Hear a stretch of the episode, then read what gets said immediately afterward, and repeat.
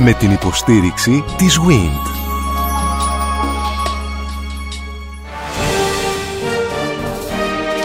Γνωρίζοντας την ιστορία μας. Η ελληνική διατροφή από την προϊστορία μέχρι σήμερα. Μια σειρά ραδιοφωνικών ντοκιμαντέρ στον Sky 100,3.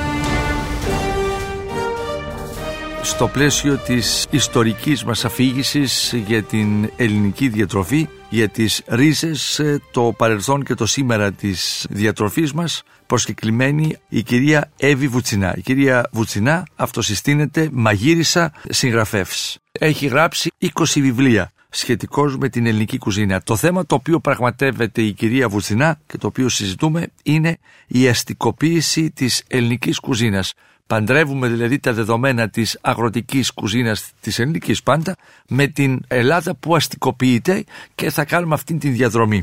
Η κυρία Εύη Βουτσινά πριν από πολλά χρόνια συμμετείχε σε μια πολύ ωραία έκδοση της Καθημερινής που είχε θέμα διαχρονικά την ε, κουζίνα την ελληνική. Ήταν μια έκδοση που συνόδευε την εφημερίδα Καθημερινή οι 7 ημέρες εάν θυμόσαστε.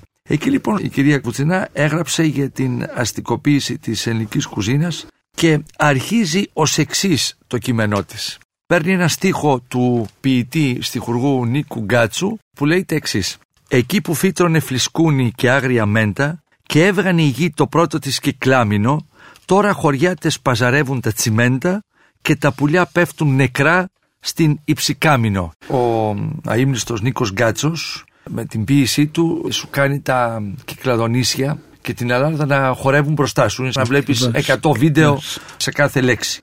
Και εδώ είναι η αστικοποίηση, η υπέρμετρη χρήση του τσιμέντου στον ναι. τόπο μας. Έχω την εντύπωση, ναι. κύριε Πορτοσάλτε, ότι εδώ μιλάει για μια μεταγενέστερη μορφή αστικοποίηση, για την οποία δεν μιλήσαμε ακόμα. Σας ζήτησα να μας διαβάσετε κάτι από αυτά τα πολλά βιβλία ναι. που έχετε φέρει. Ψάχνετε και παλιά βιβλία μαγειρικής από ε, Έχω μια μικρή συλλογή. Ναι, έχω μια ναι. μικρή συλλογή. Για μένα είναι σημαντικό να ξέρω τι ναι. γίνεται.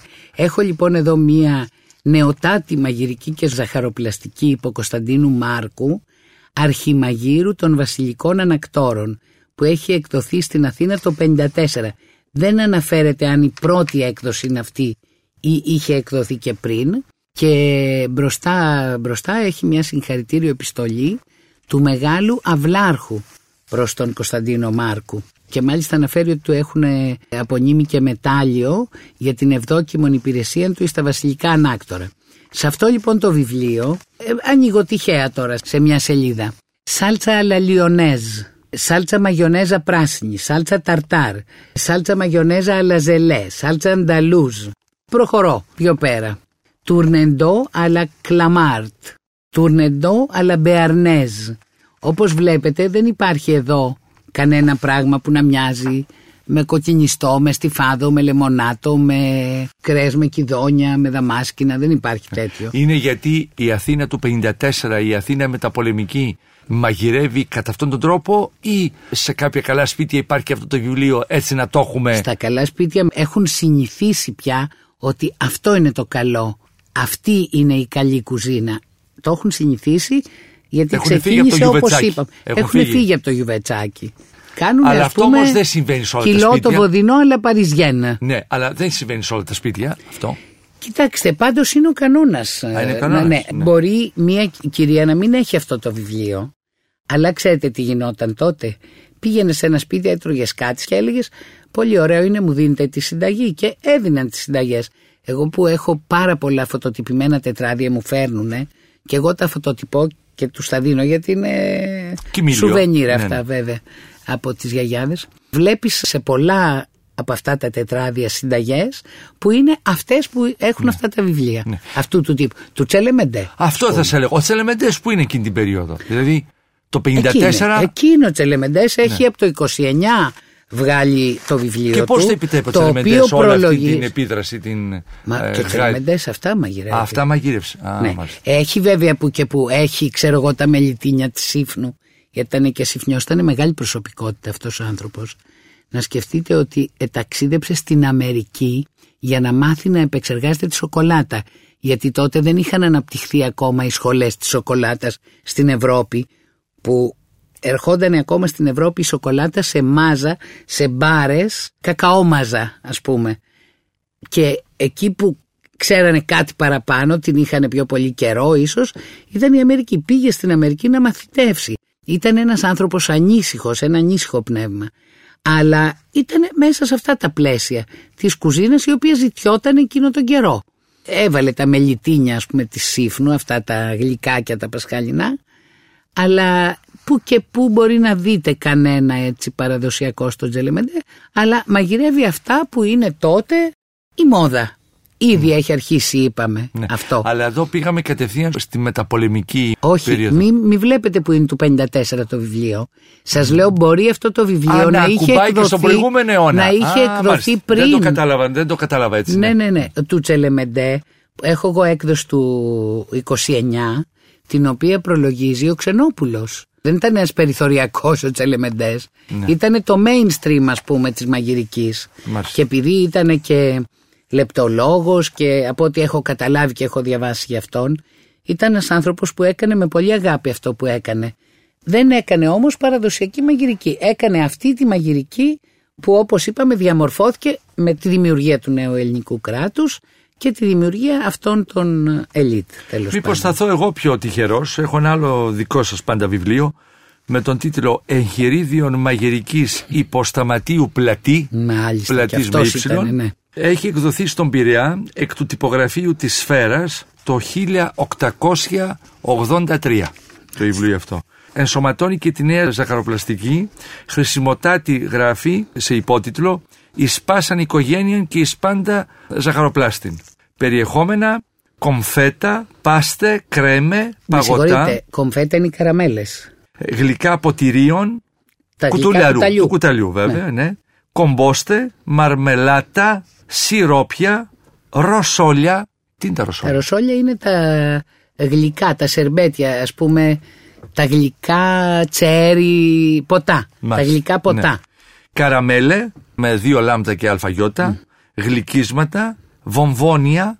Μπον Μάλιστα. Λουκούμια. Είναι ήδη καραμέλες. καραμέλες. Πισκότα, διάφορα, γλυκίσματα και κατασκευή διαφόρων ποτών. Εν Αθήνες, εκδοτικών κατάστημα Γεωργίου Δέλτα Φέξη, 1893. Αυτό είναι το 83 λέει στην αρχή. Στην αρχή μήπως, είναι του πλατή μήπως και συμπληρώθηκε, συμπληρώθηκε το 93. η έκδοση το 93. Ναι, ναι, ναι. 1893. Ξεφυρίζοντας το όμως είμαι στους μπεζέδες.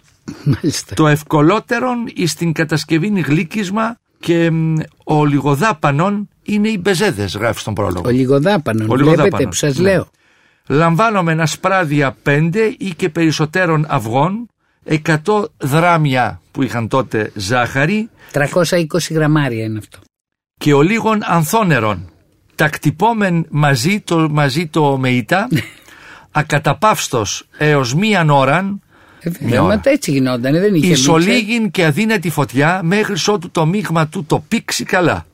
Το δοκιμάζομεν δε σηκώνοντα υψηλά το σύρμα και αν δεν τρέχει αλλά στέκει στο σύρμα τότε σκεπάζομεν την κετσαρόλαν επί 10 έως 15 λεπτά της ώρας και στρώνομεν εισέν ταψίων κόλλες χαρτί άσπρο αλιμένων με βούτυρον με το κοχλιάριον δε θέτομεν στο χαρτί κουταλιές με γιώτα αλφα γιώτα το μείγμα, το μείγμα στούτο και τους στέλνομεν εις τον φούρνον ο οποίος πρέπει να είναι αδύνατος. Μάλιστα. Εντός αυτού θα ψηθούν εις πέντε λεπτά της ώρας. Εάν μείνουν περισσότερον καίονται.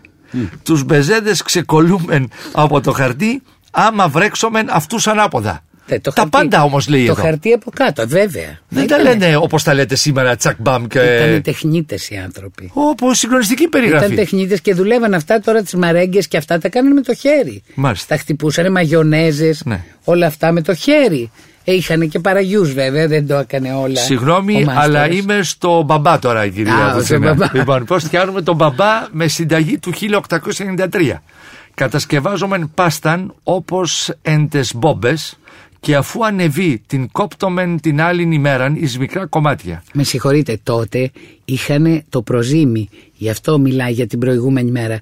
Πάστα είναι ζύμη, εννοεί ζύμη mm. πάστα, mm. και αυτό που λέμε τώρα πάστα.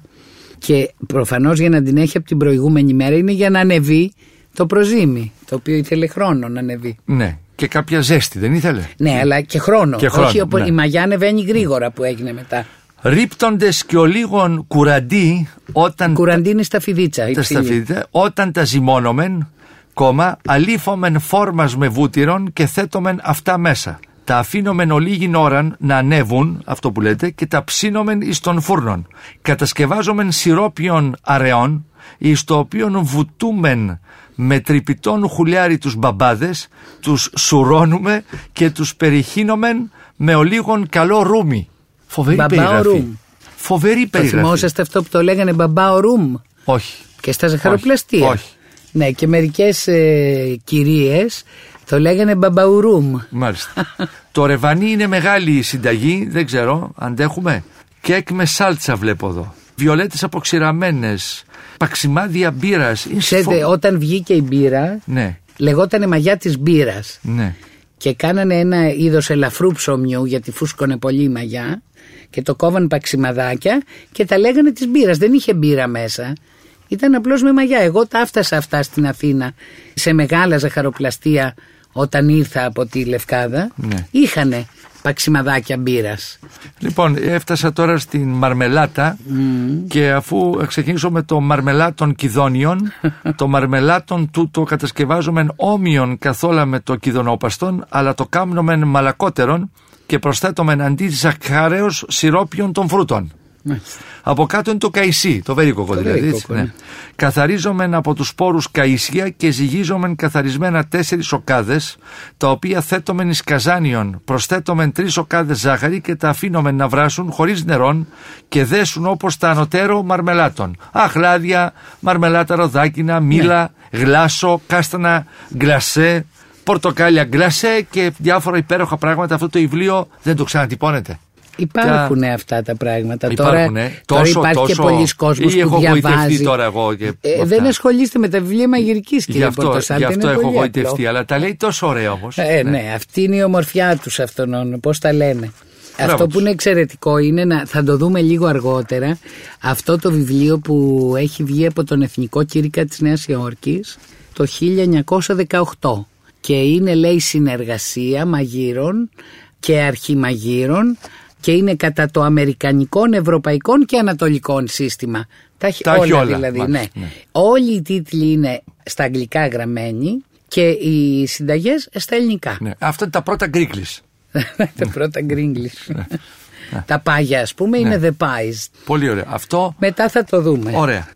Σε 10 χρόνια από τώρα θα συμπληρώσουμε 200 χρόνια έναρξης της επαναστάσεως του 21. Σε αυτά τα 200 χρόνια, σε ό,τι αφορά στην αστικοποίηση της κουζίνας, υπάρχουν έτσι χοντρά σημεία που πρέπει να σταθούμε, κυρία Βουτσινά; Είπαμε, ε, το πρώτο και το κυριότερο είναι από το οποίο εξετράπει από την ελληνική παράδοση, γι' αυτό το τονίζω, είναι η μαγειρική μετά από την έλευση των ε, Ναι. βασιλέων οι οποίοι ήταν ξένοι. Βρήκε ρυθμό η κουζίνα η ελληνική. Δηλαδή κουζίνα η μπολιάστηκε από ελληνική- την μικρασιατική καταστροφή. Αργότερα, πολύ αργότερα, Πολύ αργότερα. πολύ Άρα αργότερα. ο, ο 19ος αιώνας, τα 70 χρόνια του 19ου αιώνα τα περάσαμε επηρεαζόμενοι από κουζίνα Οι γερμανική. αστικές περιοχές. Οι αστικές περιοχές, ναι. Η γαλλική κουζίνα ήταν. Η γαλλική ήταν το ναι, κύριο. εκείνη κυριαρχούσε Ναι, ωραία. και στην Ευρώπη. Ωραία. Αλλά στα χωριά συνέχιζαν. Πάμε οι στα άνθρωποι- χωριά, λοιπόν. Πάμε στα Εκεί χωριά. συνέχιζαν να μαγειρεύουν αυτά που μαγειρεύανε προαιωνίως. Ναι, δηλαδή. Δηλαδή με τα χόρτα, Ναι. όχι μόνο με τα χόρτα, με τα φρούτα, με ψάρια. Και τα μαγειρευτά ψάρια είναι πάλι ένα μεγάλο κεφάλαιο της ελληνικής κουζίνας. Έκανανε πίτες, Επειδή ακριβώς έχετε πει προηγουμένως ότι δεν υπάρχουν δρόμοι στην Ελλάδα. Άρα Δεν υπήρχαν Δεν τότε, υπήρχαν ναι. δρόμοι, ναι, ναι. Είμαστε στα πρώτα χρόνια της Ναι. ιδρύσεως του κράτους μας.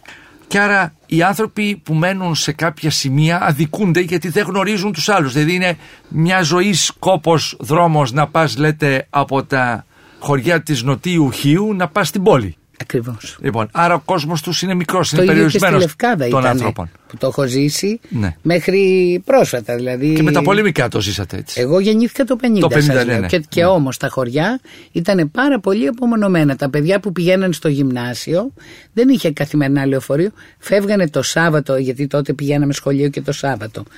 Πηγαίναν στο σπίτι τους και γύριζαν πρωί-πρωί τη Δευτέρα με το λεωφορείο. Δεν ήταν δηλαδή εύκολο να πας ειδικά στα πιο απομακρυσμένα και τα πιο ορεινά χωριά.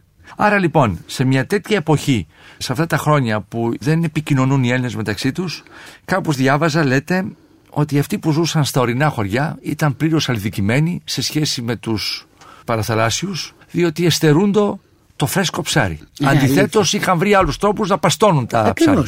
Καταρχήν υπήρχε πάντα ο μπακαλιάρος. Ο μπακαλιάρος ήταν η σωτηρία. Και επίσης υπήρχαν τα παστομένα ψάρια. Θυμάμαι εγώ, ας πούμε, που παστώνανε στι σαρδέλες και το γάβρο, δηλαδή την αντζούγια που λέμε, τις παστώνανε σε μεγάλα ξύλινα βαρέλια. Όταν λέτε μπακαλιάρο, τι εννοείται αυτό που εισάγουμε, από την, που εισάγουμε ναι, από την ναι, ναι, Ισλανδία, ας πούμε. Ναι, ναι, Αυτός ερχόταν από τότε; Βεβαίως, ο ξερό μπακαλιάρος ήταν εύκολος στα σπίτια των χωριών, γιατί παίρνανε δύο, τρεις, πέντε μπακαλιάρους όταν κατεβαίνανε στην πόλη και αυτοί διατηρούνταν. Επίσης παλιά είχε ξεράχτυλιαστά τα πόδια τα οποία ήταν έτσι σαν κουβάρι, τα πουλούσανε και ο άλλος μπορούσε να έχει δέκα χταπόδια στο σπίτι του. Και όταν ήθελε το βάζε στο νερό και γινόταν σαν φρέσκο το χταπόδι. Ακούστε συνταγές κυρίες και κύριοι, όπως τα λέει η κυρία Βουτσινά. χταπόδι με κρασί και λάδι στο φούρνο με πατατούλες από λευκάδα. Αχ, ένα φαΐ που είναι αυτό, κύριε Πορτοσάλτε. Πότε θα έρθουμε σπίτι σας, κυρία Βουτσινά. να έρθετε, να ναι, έρθετε. Ναι, όντω, το λέω. Λέω κι εγώ ναι. ψέμα θα, θα έρθουμε τρέχοντας. Σουπιέ με το μελάνι και mm. φρέσκα φασολάκια, μια συνταγή από την Κάρπαθο. Ναι, εμείς τις κάνουμε στη λευκάδα με το μελάνι ή με ρύζι ή με πατάτες ή με μακαρονάκι. Αλλά μαύρο πράγμα. Αλλά νόστιμο. νόστιμο. Αυτό. Νιώθω την νοστιμιά έτσι όπω την περιγράφετε. Νιώθω την νοστιμιά έτσι όπω το λέτε. Συνεχίζω. Προσφορήτη πιλάφι με ρύζι ή πληγούρι από κεφαλονιά. Τι είναι αυτό, τι πιλάφι είναι αυτό το Προσφορήτη είναι είδος σαλιγκαριού της θάλασσας. Είναι ένα οστρακάκι που κάνει έτσι ένα, ένα κοχυλάκι είναι. Μάλιστα. Το οποίο βράζεις, μετά με μια σακοράφα βγάζεις όλα τα ψάχνα και δεν κάνεις πιλαφάκι. Συνεχίζω κυρίες και κύριοι. Όπως κάνεις μυδοπίλαφο. Ή μυδοπίλαφο, ναι, ναι. ναι. Αχιβάδες με χειροποίητο κλειθαράκι από την Ακαρνανία. Βεβαίως. Αυτά είναι οι συνδυασμοί που βρίσκαν οι άνθρωποι για να απολαύσουν λίγο θαλασσινό δηλαδή. Έτσι, αυτό εξηγείται. Ε, η Ακανανία έχει τον αμβρακικό. Τον αμβρακικό κτλ. Γαρίδες με χλωράς σκόρδα γιαχνή από την πρέβεζα. Αχ, τι φα είναι αυτό. Με χλωράς σκορδάκια, ανοιξιάτικο. Ναι. Αυτές είναι γάμπαρε. Ανεβάζει λίγο χολυστερίνη αυτό. Εντάξει, η γαρίδα, τώρα δεν τρως κάθε ναι. μέρα τις ναι, γάμπαρες τώρα. Λοιπόν, και χίλια δύο ευρηματικά τα οποία σήμερα θεωρούνται πια τα γαστρονομικώς ενδιαφέροντα, Άλλο το όμως λέτε, γράφατε πριν από 10 χρόνια, ήταν πρόχειρα φαγητά της ανάγκης στερημένα από κάθε γόητρο. Αλήθεια, έτσι ναι. ήταν.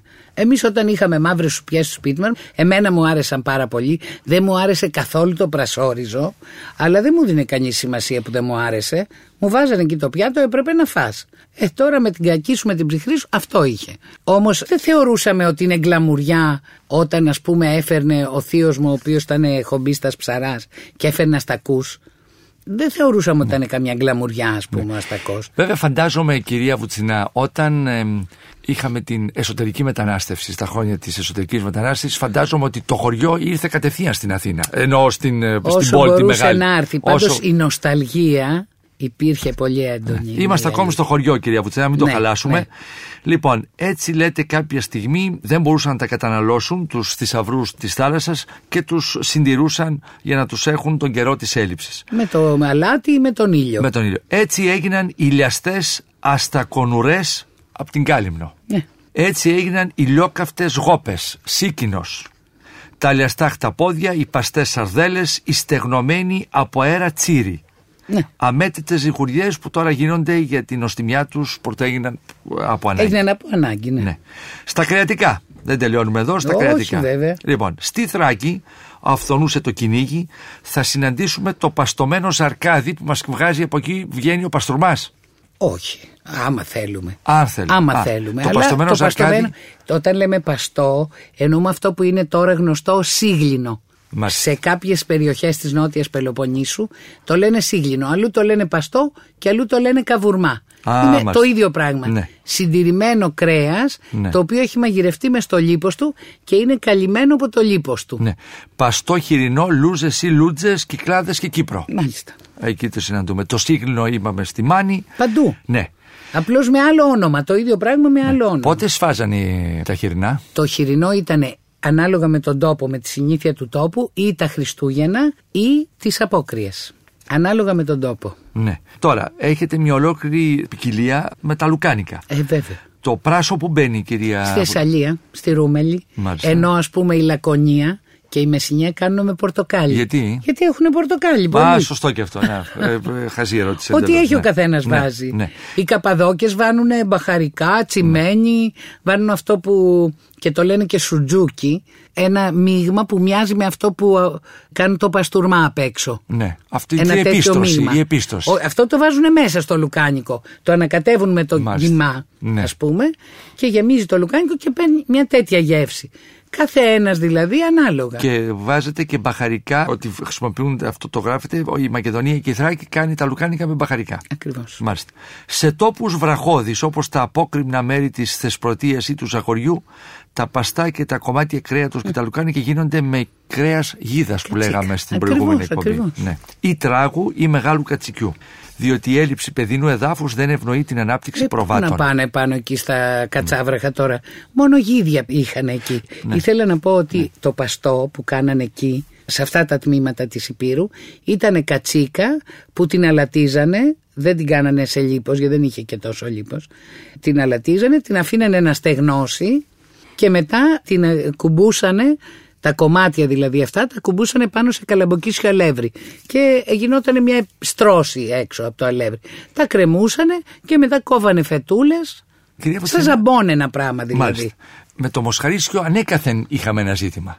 Δεν μας έφτανε δηλαδή, δεν είχαμε αυτά τα λιβάδια. Τα... Μοσχάρια και κτηνοτροφία ναι. βοηδών έχει η Βόρεια Ελλάδα, Μακεδονία, Θράκη που έχει παιδιάδες. Έχει, έχει ποτάμια, έχει παιδιάδες και έχει βοσκές. Εκεί ναι. ναι. Εκεί κάνουν και τυριά από αγελαδινό γάλα και κάνουν και παστά. Κάνουν ό,τι γίνεται, λουκάνικα, ε, καβουρμάς και τα αίτια τα κάνουν και με μοσχαρίσιο κρέας. Ναι, αλλά μόνο αλλά κάνουν και ανακατεμένο. Ναι, αλλά μόνο οι μακεδονικές, ε, τα μακεδονικά λιβάδια προσωμιάζουν τη κεντρική Ευρώπης πούμε. Ναι, στον, Μόνο, Πόντο, ήταν, στον Πόντο ήταν τα εξαιρετικά, η εξαιρετική κτηνοτροφία βοηδών επάνω στα Παρχάρε, στα οροπέδια. Εκεί είχε εξαιρετική κτηνοτροφία βοηδών. Αλλά ναι, στη Βόρεια Ελλάδα, ε, τώρα κοιτάξτε, ε, σε κάποια νησιά έχει αγελάδες, αλλά όχι τόσο πολλές, ενώ πριν λίγα χρόνια, πριν όχι και 100, πριν 30 χρόνια ας πούμε, το 60% της ζήτησης του μοσχαρίσιου κρέατος στην Αθήνα το κάλυπτε ένα χωριό του Εύρου, το Τυχερό. Τι λέτε, από το, τυχερό το οποίο είχε 14.000 αγελάδες. Όταν κάναμε αυτή τη συζήτηση με το δήμαρχο του Τυχερού, τον ρώτησα πόσες έχει τώρα και μου είπε 14. Όχι 14.000, 14. Κάτι για γιούλες είχαν στις αυλές τους γιατί το είχαν συνηθισμένο, ας πούμε, αυτό το. Θέλανε να έχουν, να έχουν το γάλα τους, κάλυπταν την αγορά η οποία όμως δεν απαιτούσε κάθε μέρα κρέας. Δεν μπορούν αυτά τα μοσχάρια, τα ελεύθερα που βόσκουν να ανταποκριθούν σε τέτοια ζήτηση. Εκεί χαλάσαμε το πράγμα και όταν λέω χαλάσαμε, όχι εμείς οι Έλληνες μόνο, αυτό είναι. Ε, βέβαια.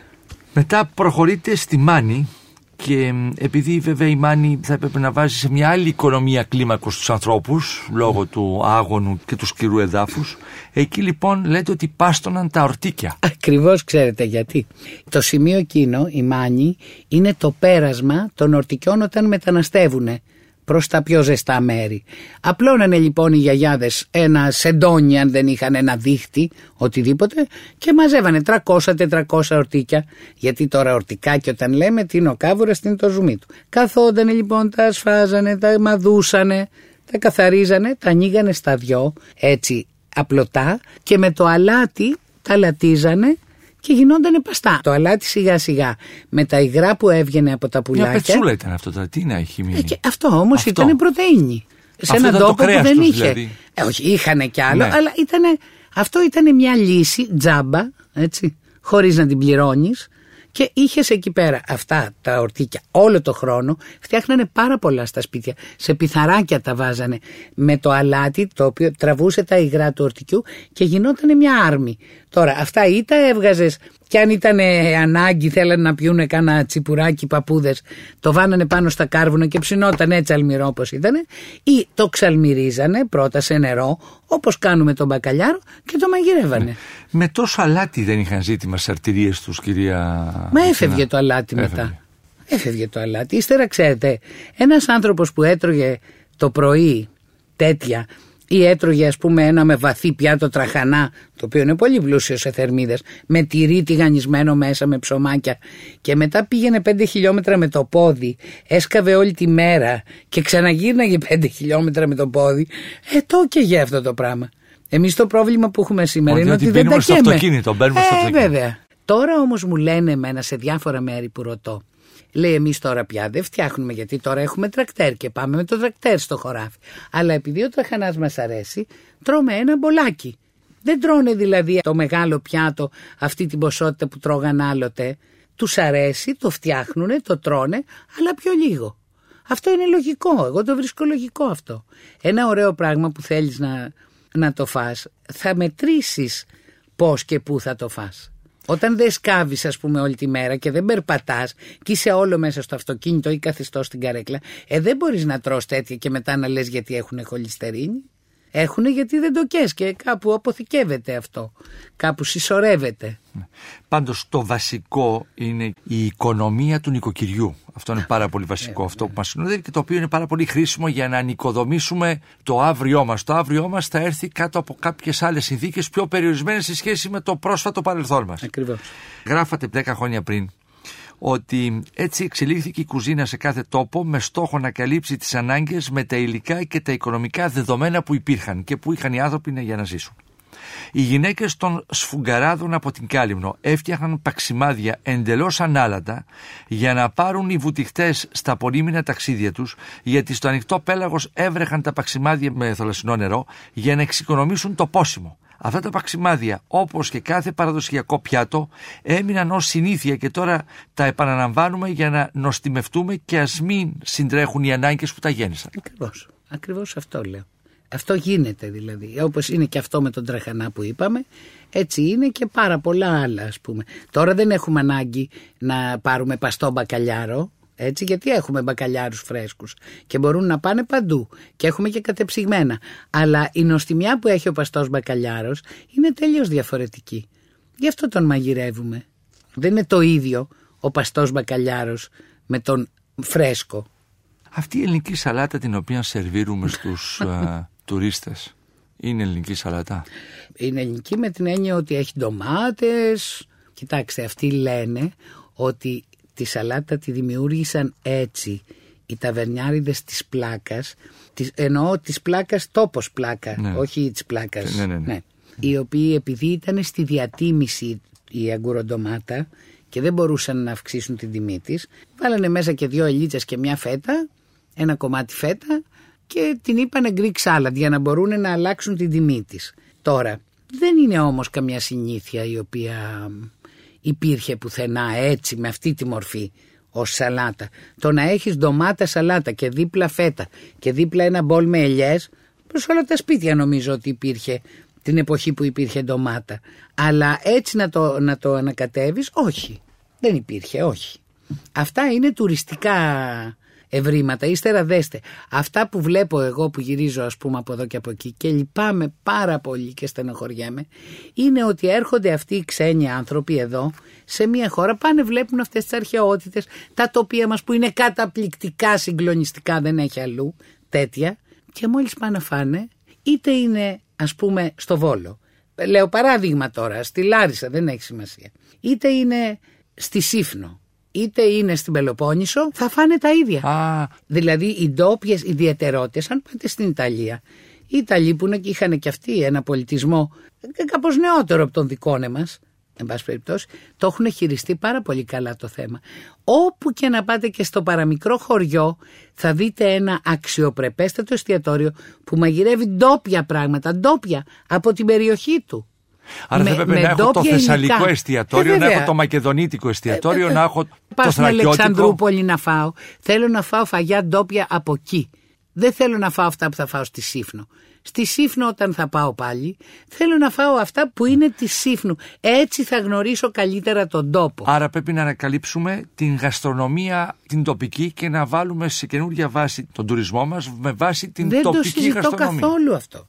Δηλαδή και βλέπετε επειδή εγώ μαγειρεύω σε μεγάλες εκδηλώσεις και έχω πολλές φορές μαγειρέψει για ξένους ανθρώπους, αλλοδαπούς εννοώ ξένους. Οι άνθρωποι τρελαίνονται όταν τους δίνεις μερικά φαγιά που για μας είναι συνηθισμένα. Ενώ αυτό που τρώει ο καημένος ο τουρίστας είναι μουζάκα, δεν είναι μουσακά αυτό, είναι μουζάκα. Ούτε μουσακάς καν δεν είναι. Και ένα Greek salad το οποίο έχει ένα τυρί Δανίας πιθανότατα από πάνω. Λευκό, Δανίας. Ε, αυτά είναι τα... Λοιπόν, και θέλουμε μετά να μιλάμε για τουρισμό.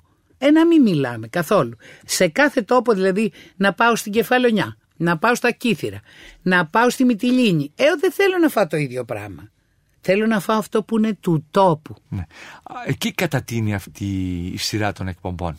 Θα Κυρία πρέπει. Βουτσινά. Θα πρέπει να το κάνουν οι άνθρωποι. Κοιτάξτε, για όφελος δικό μας. Δεν είναι μόνο που θα ευχαριστηθούν οι τουρίστες. Οι τουρίστες που θα ευχαριστηθούν θα μας αφήσουν και τα ωραία τους λεφτά. Και εμείς επιτέλους θα είμαστε περήφανοι για αυτό που είμαστε βρε παιδί μου. Και στην πρόταση που θα διαβάσω τώρα συμπυκνώνεται το περιεχόμενο της κουβέντας που είχαμε με την κυρία Τριχοπούλου πριν από κάποιους mm. μήνες και πάνω στην οποία ήρθε αυτή η εκπομπή, αλλά είπαμε πρωτού φτάσουμε στο να καθορίσουμε σήμερα τι είναι το παραδοσιακό. Θυμόσαστε που θα σας το είπα Ναι. και στον πρόλογο την προηγούμενη Κυριακή. Μέχρι να φτάσουμε να δούμε λοιπόν ποιο είναι το παραδοσιακό σήμερα και τι δεν είναι παραδοσιακό, ας αφηγηθούμε την ιστορία της ελληνικής διατροφής για να φτάσουμε στο σήμερα.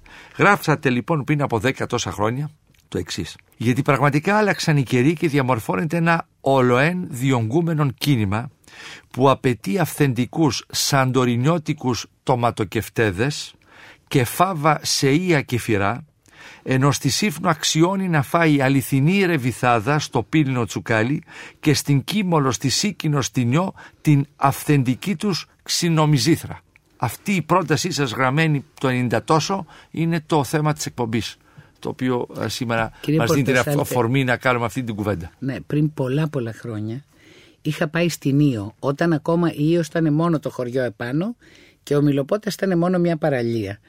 Ε, πήγα λοιπόν για λίγες μέρες για κάποια δουλειά και πήγαινα σε ένα εστιατόριο και έτρωγα πάρα πολλοί τουρίστες και πολλοί νέοι. Μου έφερνε μια φέτα τέλος πάντων, ένα σύχαμα και αντίχαμα. Του λέω βρε Λεβέντη μου μήπως έχεις ένα δικό σας τυρί εδώ, εσείς τι τρώτε από τούτο τρώτε. Μου τα μάσαγε λίγο, τον ξαναφωνάζω. Να σου πω, εσείς εδώ δεν έχετε κανένα τυρί δικό σας. Αφού λοιπόν τον εφούρκισα απολύως φαίνεται, μου λέει και τι θες τώρα ξηρομιζήθρα να σου φέρω. Λέω μπράβο αυτό θέλω. Έρχεται λοιπόν με ένα πιατάκι, μόλις την έφαγα την ξηρομιζήθρα τρελάθηκα. Δεν είναι μυζήθρα αντότυρο, είναι πλήρες τυρί, το οποίο έχει μια υπόξινη γεύση. Του λέω βρε έχετε τούτο εδώ το πράγμα και μου δίνεις αυτό είναι εξαιρετικό, του λέω. Αλήθεια, μου λέει. Ε, αυτό είναι δικό μας, μωρέ, μου λέει. Δεν είναι τίποτα. Μπράβο. Σε δύο μέρες όλα τα τραπέζια είχαν ξινομιζήθρα. Έδωσε σε κάνα δυο και έλα, ποιος τραβός δεν θέλει τα μάτια του. Όταν το δοκιμάσεις, λες καλά, άσε να μένει εκείνη η φέτα. Γιατί δεν ήταν καν, σας λέω, ήταν αυτό το λευκό τυρί που έρχεται. Λοιπόν, δεν ήταν περήφανος για αυτό που κάνει. Ενώ ένας Ιταλός, ένας Γάλλος, είναι περήφανος για αυτό που έχει. Και σου λέει: Κοίτα, αυτό εδώ το πράγμα έχω εγώ, δοκίμασέ το. Και εσύ γνωρίζεις τον άνθρωπο, τον τόπο, τη φύση και το φαΐ. Αυτό είναι πακέτο. Δεν ξεχωρίζει. Και οι ξένοι λοιπόν θα πρέπει να μάθουν, να τους μάθουμε τους ανθρώπους ότι αυτό που τους δίναμε τόσο καιρό δεν ήταν ακριβώς το ελληνικό και πρέπει να επανεφεύρουμε την Ε, δια- δεν εφεύρουμε, υπάρχουν τα Υπάρχουν, πράγματα. ναι, να τα Και ξανασερβίρουμε να σας μάλλον, πω λάθος, κάτι, ε, λάθος ναι. το ρήμα, να, σας ξανασερ- πω, να ας σερβίρουμε ρωτήσεις από την και αρχή. κανένας μάγειρα στη μάνα του. Δεν χάλασε ο κόσμος. Βλέπω να μαγειρεύουν οι μάγειροι χόρτα, τα οποία χόρτα δεν τα φτιάχνανε παλιά, έτσι. Και βλέπω κάτι τερατουργίας που κάνουν με τα χόρτα. Τα κάνουν σαν να είναι σχοινιά, δηλαδή λες αυτό Παναγία μου αν το φάω δεν θα το χωνέψω ποτέ. Δεν ρωτάνε τη μάνα τους που έχει βράσει ένα τόνο χόρτα δύο στη ζωή της, να της πούνε βρε μάνα πώς τα φτιάνουν τα χόρτα. Και βλέπεις μαγείρους οι οποίοι είναι κατά τα άλλα είναι τεχνίτες καλοί, είναι καλά παιδιά δεν λέω και βάζουν τα χόρτα μαζί με το νερό μες στην κατσαρόλα, τους δίνουν δύο βράσεις, τα πετάνε στο σουρωτήρι, αρχίζουν να τα λούζουν με κρύα νερά και μετά στο βάζουν να το φας με λάδι και λεμόνια. Δεν τρώγεται αυτό. Ναι. Αυτό που βλέπουμε τα τελευταία χρόνια και το οποίο πωλήθηκε είναι η αλήθεια σε, δεν ξέρω, φαντάζομαι με μια υπεραξία που προσετέθη, μάλλον, μάλλον υπέρμετρη, αλλά θέλω εσείς να, να μου πείτε, ήταν έτσι πράγματι, δηλαδή όλη αυτή η προσπάθεια μιας ελληνικής κουζίνας με όλα αυτά τα παιχνίδια που ασωματώθηκαν με τους διαγωνισμούς, με τους σεφ και όλα αυτή ήρθε μια σεφομανία ας πούμε, αυτή η τάση όλη. Απέδωσε καρπούς τουλάχιστον, δηλαδή αφήνει κάτι; Εγώ νομίζω όχι κύριε Πορτοσάλτη για να είμαι ειλικρινής. Διότι αυτά δεν γίνονται με το σωστό τρόπο. Δεν γίνονται με τον τρόπο που να εκπαιδευτεί ο άνθρωπος που έρχεται σε επαφή με τον ξένο και όχι μόνο με τον ξένο και, και με εμάς που πάμε εμείς όταν πάμε ταξίδι, διακοπές κάπου και εμείς το ίδιο να μπορέσει να καταλάβει ποιος είναι ο αποχρόν λόγος που αυτός πρέπει να βάλει στο μαγαζί του το φαΐ της γιαγιάς του. Καταρχήν, θα ενισχύσει την εντόπια παραγωγή. Γιατί όταν ο γείτονας ο δίπλα ξέρει ότι εγώ θα του πάρω, παράδειγμα λέω τώρα, τις ντομάτες του, θα τις κάνει. Και όταν του πω, κοίταξε να δεις, δεν θα βάζεις ό,τι θέλεις στις ντομάτες, θα τις αφήνεις και ας είναι μικρότερες. Αυτός λοιπόν ο άνθρωπος θα ενισχυθεί. Θα ενισχυθεί ο άλλος που έχει το λάδι. Και εγώ θα έχω ένα καλό φαΐ στο εστιατόριό μου. Δηλαδή τόσο χάλια είναι αυτό. Τόσο χάλια είναι. Και αφήστε το σεφ τώρα. Εδώ υπάρχουν σχολές που λέει βγάνω σεφ. Ο σεφ είναι ένας ρόλος μέσα σε μια κουζίνα. Είναι ένας μάγειρας ο οποίος έχει οριμάσει, έχει δουλέψει πολύ, έχει μεγαλώσει, δημιουργεί. Είναι άλλο πράγμα. Και διευθύνει μια ορχήστρα, φαντάζομαι. Και διευθύνει φυσικά γιατί η κουζίνα είναι στράτευμα. Η κουζίνα θέλει στρατηγό. Δεν δουλεύει έτσι. Ναι. Αλλά βλέπεις τώρα και σου λέει: Σχολή βγάνει σεφ. Και έρχονται κάτι παιδάκια στα εστιατόρια 20 χρονών. Τι είσαι εσύ, παιδί μου, σεφ; Πού δούλεψες, τρεις μήνες έκανα πρακτική. Θέλω να πω, ας τα περάσουμε τώρα αυτά, ας τα βάλουμε λίγο να τα δουλέψουμε με τη λογική, δεν χρειαζόμαστε τίποτα άλλο. Να βάλουμε κάτω τη λογική μας. Ή να βάλουμε στη θέση του άλλου τον εαυτό μας. Και αυτό κάνει καλό, ξέρετε. Εμείς τι θα θέλαμε αν πηγαίναμε κάπου να δούμε; Πας στο Παρίσι, θα πας να φας κινέζικο στο Παρίσι. Ε, όχι ρε παιδιά. Γαλλικά θα πας να φας. Είστε δύσκολοι εσείς όταν τρώτε έξω Όχι, εγώ τρώω τα πάντα. Εγώ τρώω τα πάντα εκτός από μπάμιες και σαλιγκάρια. Ντρέπομαι που το λέω, αλλά δεν μ' αρέσουν. Τα δοκιμάζω κάθε τόσο, δεν μ' αρέσουν καθόλου. Τα σαλιγκάρια της θάλασσας, όλα, των, όλων των ειδών. Δεν μ' αρέσει. Το κριτικό δεν σας αρέσει που λένε. Το σαλιγκάρι. Ε, αυτό που βάζεις μέσα και βγάζεις το. Το σαλιγκάρι. Το οποίο μαγειρεύει όλη η Ελλάδα. Δεν ξέρω, δεν μου αρέσει η γεύση του. Και η μπάμια επίσης. Δεν ξέρω γιατί. Εντάξει, ίσως δικαιούται κανείς ένα πράγμα να μην του αρέσει, αλλά όλα τα άλλα τα φαγητά τα τρώω. Και επίσης μου αρέσει ο τρόπος που μαγειρεύει κάθε άνθρωπος. Δεν θεωρώ ότι εγώ κάνω το καλύτερο φαΐ. Ο κάθε άνθρωπος έχει ένα δικό του τρόπο να μαγειρεύει. Και αυτό είναι εγωιτευτικό το να παρακολουθείς πώς διαφορετικά μαγειρεύει ο καθένας. Άλλος το κάνει να φαίνεται εύκολο, άλλος το χαϊδολογάει λίγο περισσότερο το φαΐ, άλλος είναι αυστηρός μαζί του. Το τρόπος που μαγειρεύεις δείχνει και το χαρακτήρα. Δεν λέμε για τους επαγγελματίες. Λέμε οι άνθρωποι στα σπίτια που σε καλούν και οι φίλοι, ας πούμε. Μαγειρεύουμε σήμερα. Όχι όσο θα έπρεπε, σας είπαμε. Έχουμε μάθει στην ευκολία να τρώμε απ' έξω. Ε, ενώ θα έπρεπε να μαγειρεύουμε στο σπίτι και για λόγους οικονομίας, αλλά αυτό θα το βάλω τελευταίο στη σειρά. Πρώτα θα βάλω τους λόγους υγείας. Δεύτερον θα βάλω την απόλαυση, δηλαδή θέλω γκάμα γεύσεων. Δεν θέλω τρία πράγματα να τρώω. Θέλω μια γκάμα να δημιουργήσω. Να φάω μία μέρα πατάτες γιαχνί με ένα τηγανιτό κεφτεδάκι. Να φάω την άλλη μέρα ένα μοσχαράκι ψητό της κατσαρόλας με πουρέ, δεν ξέρω τώρα με τι, με αρακά. Ε, δηλαδή θέλω μία γκάμα. Δεν μπορώ να τρώω κάθε μέρα μπιφτεκάκι, μπριζόλα. Μπιφτεκάκι και κοτόπουλο. Μπιφτεκάκι, μπριζόλα, κοτόπουλο. Ε, δεν γίνεται αυτό. Το τηγανι... ο άνθρωπος, μα χάλια. Ναι. Το τηγανιτό είναι μεγάλη αμαρτία. Το τηγανιτό Αχ, Ξέρετε, εγώ έχω μια ροπή στην αμαρτία, κύριε Πορτοσάλτε.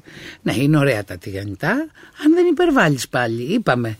Αυτά που λέγαμε πριν και για τις ε, θερμίδες και για τη χολυστερίνη. Μέτρον άριστον. Μέτρον άριστον. Αν δεν υπερβάλλεις, δεν τρως όλη την ώρα τηγανιτά. Έχουμε μείνει κυρία Βουτσινά, για να ξαναγυρίσω και στην ιστορία, σε μια στιγμή που η Ελλάδα στο χωριό έχει τη διατροφή της με όλη αυτή την ποικιλία Τρώει καλά εν ολίγης. Έτσι δεν είναι; Τρώει καλά η Ελλάδα. Και με μεγάλη στην Ήπεθρο. Ποικιλία γεύσεων. με μεγάλη ποικιλία γεύσεων. Στα αστικά κέντρα όμως, καταρχήν τα πρώτα 70 χρόνια του νεοσύστα ελληνικού κράτους επηρεάζεται τη γαλλική κουζίνα και έτσι μπαίνουμε. Κάτι που συνεχίζεται. Μισό λεπτό. Και μπαίνουμε έτσι στο 1900. Ερχόμαστε στον 20ο αιώνα, αρχαίος του 20ου αιώνα. Τότε Αυτό συνεχίζεται αναφανδόν. Συνεχίζεται. Εκεί τώρα έχουμε ένα μεγάλο δηλαδή, πόλεμο. Με συγχωρείτε, mm. συνεχίζεται ακόμη και σήμερα. Ακόμη δηλαδή το, σήμερα, ότι, ναι. το ότι συνάδελφοί σας σε αυτά τα μαγαζιά, στο νεοελληνικό εστιατόριο. Αυτό είναι διαφορετικό. Α, είναι άλλο αυτό που έριξαν, που πασπάλισαν, ας πούμε, αρχές του 2000. Θυμάμαι ένα πιάτο, πασπαλισμένες πέντε φακές, και γύρω-γύρω κάτι. Αυτό είναι ελληνική κουζίνα ή είναι γαλλο-ελληνικό τι είναι. Όχι, δεν είναι ελληνική ήταν μια κουζίνα. σαλάτα φακές. Μια σαλάτα από φακές ναι. ήταν αυτή.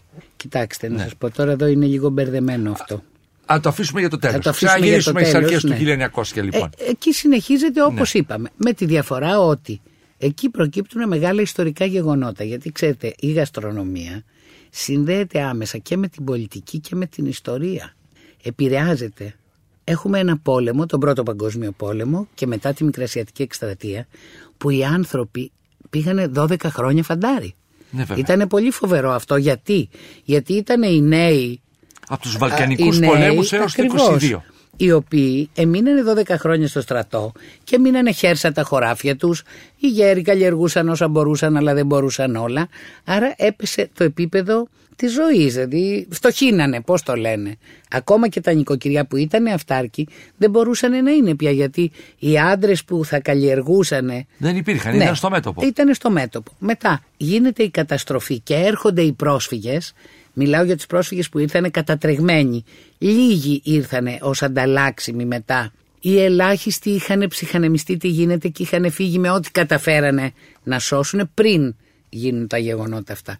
Έρχονται λοιπόν αυτοί οι άνθρωποι οι οποίοι είναι σφαγμένοι, κουρελίδες, κακομύριδες, έχουν περάσει, έχουν χάσει τους ανθρώπους τους, χάσαν το σπίτι τους, χάσαν τα καλά τους και έρχονται σε έναν τόπο που δεν δείχνει προθυμία να τους φιλοξενήσει, που είναι η πατρίδα τους, η αδέρφια τους και δεν δείχνει προθυμία να τους φιλοξενήσει γιατί σαστίζει κι αυτός. Σου λέει τι είναι αυτή, είναι βάρος, είναι ένα επιπλέον βάρος. Αυτή όμως δεν ήταν βάρος τελικά εντάξει σιγά σιγά και με πόνο και με κόπους ξεπεράστηκε αυτό το πράγμα. Αγαπήθηκαν οι άνθρωποι. Οι πρόσφυγες επειδή είχαν έναν πολιτισμό συγκροτημένο μπολιάσανε την Ελλάδα με θετικά πράγματα.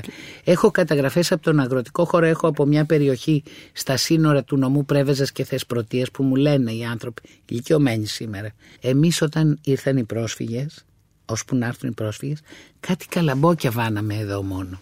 Όταν ήρθαν αυτοί μας ανοίξανε τα μάτια. Ήταν εργατικοί άνθρωποι, βρήκανε τον τρόπο να εκτρέψουν ας πούμε ένα ρεματάκι, να το φέρουν προς τα κίνα και βάλανε ποτιστικά. Ε, τούτοι δεν το είχαν σκεφτεί, τέλος πάντων δεν ξέρω τι είχε γίνει. Μετά στις πόλεις έχω καταγραφές από τον Πειραιά που μου λένε ότι τα πρώτα χρόνια που ήρθαν οι πρόσφυγες γέμισε ο τόπος κάτι πράγματα, φαγόσιμα, λιχουδιές, τα οποία δεν τα ξέραμε. Τι κάνανε αυτοί; Εκεί στο πέραμα σε κάτι σημεία και στη Νίκια ευγάνανε οι γυναίκες φουφούδες έξω. Έξω δεν είχαν κάτι παράγκες και σκηνές είχαν στην αρχή. Ε, στείνανε φουφούδες και φτιάνανε αυτά δικά τους πράγματα που τα ξέρανε. Και τέδες οι καπαδόκες, κάτι πιτούλες ας πούμε με ωραίο φύλλο, με λίγο κύμα, ξέρω Αυτό σχέδια πράγματα. Που τα ξέρανε όμως δικά τους. Τα παίρνανε οι άντρες με ταμπλάδες και βγαίνανε έξω και τα πουλούσανε. Για να πιάσουν μαγιά όπως λένε οι ίδιοι. Δηλαδή να καταφέρουν να κάνουν λίγα χρήματα για να μπορέσουν να αναβαθμίσουν λίγο τη ζωή τους, για να ξεφύγουν από εκεί. Και οι δικοί μας εδώ δεν τα ξέρανε αυτά, όπως η Λοξάντρα δεν ήξερε το σουβλάκι. Είδατε, ναι, ναι, άμα, ναι. άμα διαβάσετε εκεί στη Λοξάντρα που βλέπει το σουβλάκι, τα κοκορέτσια. Όταν ήρθε, όταν ήρθε στην Ελλάδα, ναι, ναι, Και βλέπει τα κοκορέτσια και λέει: Αμάν μπρε, τι είναι τούτο. Είχε όμως αυτή χιλιάδες άλλα πράγματα. Λοιπόν, στην αρχή δεν ήταν εις θέση να ασκήσουν καμία κουζίνα οι άνθρωποι γιατί με το ζόρι καταφέρνουν να επιβιώσουν. Σιγά σιγά όμως καθώς άρχισαν να συγκροτούν και αυτοί μια στοιχειώδη ζωή, να φτιάχνουν μια στοιχειώδη στέγη πάνω από το κεφάλι τους κτλ. Άρχισε σιγά σιγά και ξέρετε πως είναι η γειτονιά. Θα κάνω ντολμαδάκια θα σε δώσω. Θα κάνεις πίτα θα με δώσεις. Το πιάτο πάει και έρχεται από εδώ Και από εκεί και σιγά σιγά αρχίζουν να μοιράζονται και τις νοστιμιές. Όπως ε, ας πούμε στη Θεσσαλονίκη, εγώ έβλεπα ανθρώπους, μου λέγανε, μου λέγανε ότι ανταλλάσσανε πιάτα με τους Εβραιοπούλες οι γυναίκες. Γιατί όχι; Γείτονες ήταν, δεν είχαν καμιά προκατάληψη. Ε, εντάξει, δεν θα τις πηγαίνανε ένα πιάτο με χοιρινό. Εννοείται αυτό. Ξέραν ότι αυτή δεν τρώει χοιρινό. Αλλά αυτό το πράγμα φέρνει σε επαφή τους ανθρώπους, ανταλλάσσει Υπάρχει ιδέες. ακόμη, δεν μπορώ ναι, να ναι, πω, αυτό κυρία υπάρχει, υπάρχει, Βουτσινά, υπάρχει, βέβαια, Δηλαδή βέβαια. και ακόμη και στο πλαίσιο μιας πολυκατοικίας που λέμε ότι είναι. Βεβαίως, ε, ναι. Είμαστε απομονωμένοι, δεν επικοινωνούμε τους άλλους, αλλά ο Είμαστε γείτονας προς λιγότερο γείτονα- από όλο τον άλλο κόσμο Ναι, πάντως, Ένα ε, πιάτο, πιστεύω. αν δηλαδή φέρει, έρθει από το χωριό και εδώ κάποια στιγμή που θα μπούμε να δούμε και την εσωτερική μετανάστευση, ένα πιάτο μπορεί, όχι μπορεί, καταλήγει στο γείτονα από το Μα πεσκέσι που σίγουρα, εστάλει μα από και- το χωριό. Όχι, και εγώ. Αν θα φτιάξω κάτι, ας πούμε, που δεν το φτιάχνω όλη την ώρα, θα φτιάξω, ας πούμε, μια ριζόπιτα λευκαδίτικη με τυρί και τέτοια. Τι είναι αυτό; Ριζόπιτα. Πώς είναι μια γίνεται; πίτα που έχει ρύζι, λάδι, τυρί μπόλικο, αυγά, λίγο γάλα. Όταν θα φτιάξω λοιπόν, που δεν την κάνω κάθε μέρα, θα δώσω στη φίλη μου, θα δώσω στη γειτόνισά μου δύο κομματάκια. Έτσι γίνεται αυτό. Και εκείνη πάλι με τη σειρά της θα το ανταποδώσει. Δηλαδή έτσι γίνεται.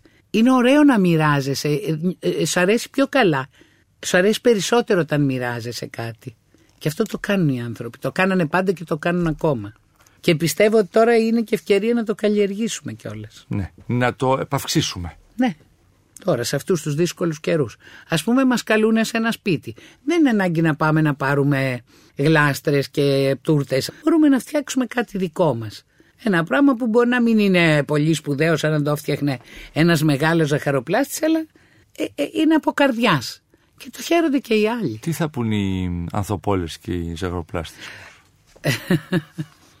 θα περιοριστούν στον εφευρημένο Βαλεντίνο. Δεν ξέρω. Δεν λέω να μην παίρνουν. Α, ελληνικά. Αστείευομαι, αστείευομαι, σύμφωνα. Και το εγώ καταλαβαίνω. αστείευομαι. Το Αλλά καταλαβαίνω. θέλω να πω, αν κανείς θέλει να πάει κάπου και σκέφτεται τα έξοδα, τώρα που είμαστε σε δύσκολους καιρούς, έτσι. Απλώς αντιμετωπίζετε Ένα το μικρό επιτιδευμένο. πράγμα. Αντιμετωπίζετε με αυτόν τον τρόπο το επιτιδευμένο Ακριβώς. το οποίο μπήκε στη ζωή μας. Ακριβώς. Φτιάξε κάτι και το οποίο ας μην είναι και το τέλειο, αλλά θα Δεν είναι είναι από τα το χέρια τέλειο, σου. αλλά ναι, είναι ένα, ένα θα ωραίο μας δώσει πράγμα. μια νοστιμιά, θα δώσει μια νοστιμιά και θα είναι μια χειρονομία Ναι. και κάτι που θα το και έχει παλέψει επίση και από ό,τι μόνος. βλέπω, ειδοποιούν ο ένας τον άλλο. Λέει: Εγώ θα φέρω γλυκό, μη φτιάξεις. Θα πάει μια κρέμα καραμέλα, ένα κάτι τέλος πάντων, ό,τι, ό,τι μπορεί ο καθένας. Εγώ θα φέρω ένα κρασάκι. Αντί έτσι διευκολύνεται και γίνεται και μια ωραία σχέση και μια ωραία επαφή. Αυτό ήταν το πρώτο ουσιαστικό μπόλιασμα της ελλαδικής κοινωνίας από μια συγγενική κουζίνα και όχι η ευρωπαϊκή κυρία Βουτσινά. Αυτό που έγινε με τους Μικρασιάτες. Αυτή η κουζίνα δεν ήταν συγγενική, ήταν η ίδια, απλώς δηλαδή είχε τον ίδιο πολιτισμό μέσα της, την ίδια αφετηρία, απλώς σε ορισμένα σημεία ήταν πιο καλλιεργημένοι, ήταν άνθρωποι οι οποίοι βρίσκανε πολλά εμπορεύματα στους τόπους τους και τα χρησιμοποιούσαν, πράγματα που εδώ η χρήση τους λόγω των περιπετειών των εθνικών, γιατί είμαστε ένας ταλαιπωρημένος λαός, δεν το συζητώ, τη μακρά τουρκοκρατία, ποιος θα καθόταν τώρα να σκεφτεί να χρησιμοποιήσει κρόκο, σαφράν, ας πούμε, που είναι ένα ωραίο αλλά ένα Το είχαν πολυτελές εισβεδίδω πράγμα. το, το σαφράν, τον κρόκο. Το, ο σαφράν είναι ηθαγενές φυτό του Αιγαίου. Στην Κοζάνη καλλιεργήθηκε, το έφεραν Εκ έμποροι, μεταφοράς. έμποροι Κοζανίτες, οι οποίοι είχαν συμφέροντα στην Αυστρο-Ουγγαρία, εν πάση περιπτώσει, και είδανε ότι αυτό το πράγμα παράγει χρήματα. πλούτο. Εξετάσανε το έδαφος στην πεδιάδα νοτίως της Κοζάνης στον, προς τον Αλιάκμονα, τον Τζαρσαμπά και είδανε ότι οι συνθήκες, οι βιοκλιματικές είναι πολύ κατάλληλες γι' αυτό και δημιούργησαν την καλλιέργεια του κρόκου εκεί. Όμως στο Αιγαίο είναι ηθαγενές φυτό. Υπάρχει απεικόνηση στη Σαντορίνη, στο ακροτήρι, από την δεύτερη χιλιετία με κροκοσυλλογή. Και εκεί το μαζεύουν άγριο και κάνουν τα πασχαλινά γλυκά. Συνήθως για τα πασχαλινά γλυκίσματα τον κρατάνε τον κρόκος στο Αιγαίο. Αλλά στην Κοζάνη καλλιεργείται ο κρόκος, είναι εξαιρετικής ποιότητας, είναι βιολογικός, έχει πολύ μεγαλύτερη χρωστική και αρωματική ικανότητα από ότι ο κρόκος ο άγριος. Γιατί εγώ έγραψα συνταγή στην Αστυπάλαια που λέει τρία δράμια κρόκο, δηλαδή σχεδόν 10 γραμμάρια, το οποίο δεν μπορώ να βάλω με 2-3 γραμμάρια κοζάνης, είναι σαν να έχω 10 από τον άγριο. Είναι αυτός ο κρόκους σατίβους, ο, ο ήμερος και το κάνουν και πάρα πολύ ωραία εκεί. στην Κοζάνη. Το κάνουν πολύ ωραία. Τον καθαρίζουν εξαιρετικά. Ο κρόκος είναι κόκκινος και όταν βραχεί βγάζει κίτρινο χρώμα. Τα γλυκά λοιπόν τα πασχαλινά γίνονται κίτρινα γιατί με το φως είναι το κίτρινο το χρώμα του Πάσχα. Με αυτή την εικόνα σας αφήνουμε για σήμερα κυρίες και κύριοι. Να είστε καλά. Εάν σας άρεσε το ραδιοφωνικό ντοκιμαντέρ που μόλις ακούσατε, μπείτε στο sky.gr κάθετος podcast και γίνετε συνδρομητής. Περιμένουμε όμως και τα σχόλιά σας ή ακόμα καλύτερα την κριτική σας στα iTunes. Η δική σας κριτική στα iTunes θα βοηθήσει και άλλους Έλληνες σε όλο τον κόσμο να ανακαλύψουν τα νέα podcast του Sky και να γνωρίσουν την ιστορία μας. Κυρίες και κύριοι, γεια σας. Για την εκπομπή συνεργάστηκαν Παρουσίαση Άρης Πορτοσάλτε Παραγωγή Τζένι Πουπουλίδου Επιμέλεια εκπομπής Αθανασία Χατζή. Η ηχογράφηση και η τεχνική επεξεργασία έγινε από τους ηχολήπτες του Sky 100,3 Με την υποστήριξη της WIND